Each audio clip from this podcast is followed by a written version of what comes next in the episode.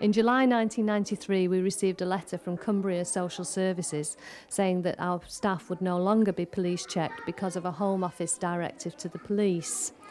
It wasn't until later that year that we discovered that in other parts of the country, police were still making checks on the staff in private nurseries, and we couldn't understand why the Cumbrian police had come to this decision.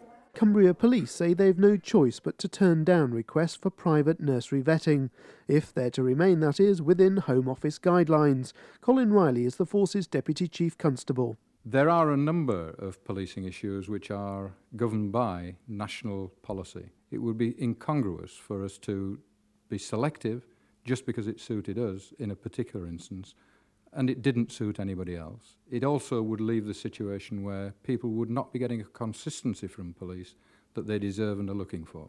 However, the force appears to be in relative isolation over the question of private vetting.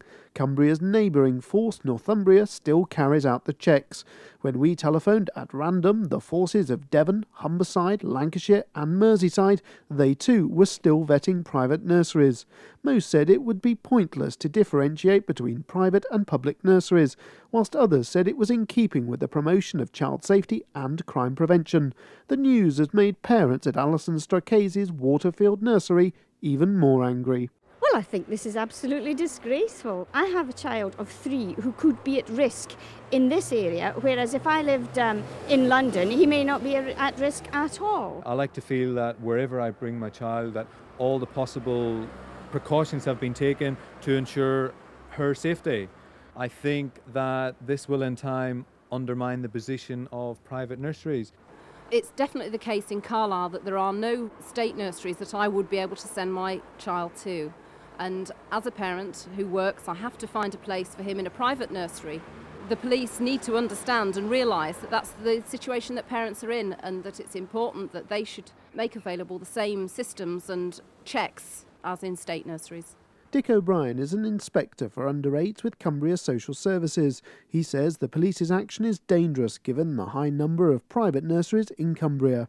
We have just four local authority nurseries, but over 40 privately run nurseries. We have no local authority run playgroups, but over 200 privately run ones. Now, we think that the amount of access that that provides to children should be protected and safeguarded by a system of police checks for anybody with substantial access to children in such facilities. Despite the concerns of parents, nurseries, and social workers, Cumbria's police are adamant that their policy will remain, even though other forces are still vetting private nurseries, and Colin Riley himself believes the national agreement should be changed. We're very aware of the sensitivity of this particular issue, and whilst we would like to help many of these organisations who are involved with young children, it isn't that easy. But it's easy enough for Northumberland. It may well be, but there are issues as well of resourcing. And at the moment, we devote one full time resource to this vetting procedure. And finding additional resources to cater for additional requests would be difficult. But the kindergarten that we spoke to actually said that they'd already offered to pay £17, the cost of vetting for the local authorities. I'm afraid £17 doesn't buy a clerk, no matter how many applications they may put in. And it, it is a matter of national policy anyway. We hope that the police will change their minds soon and reinstate the police checks as soon as possible before there's an incident that would force their hands and make them change their minds.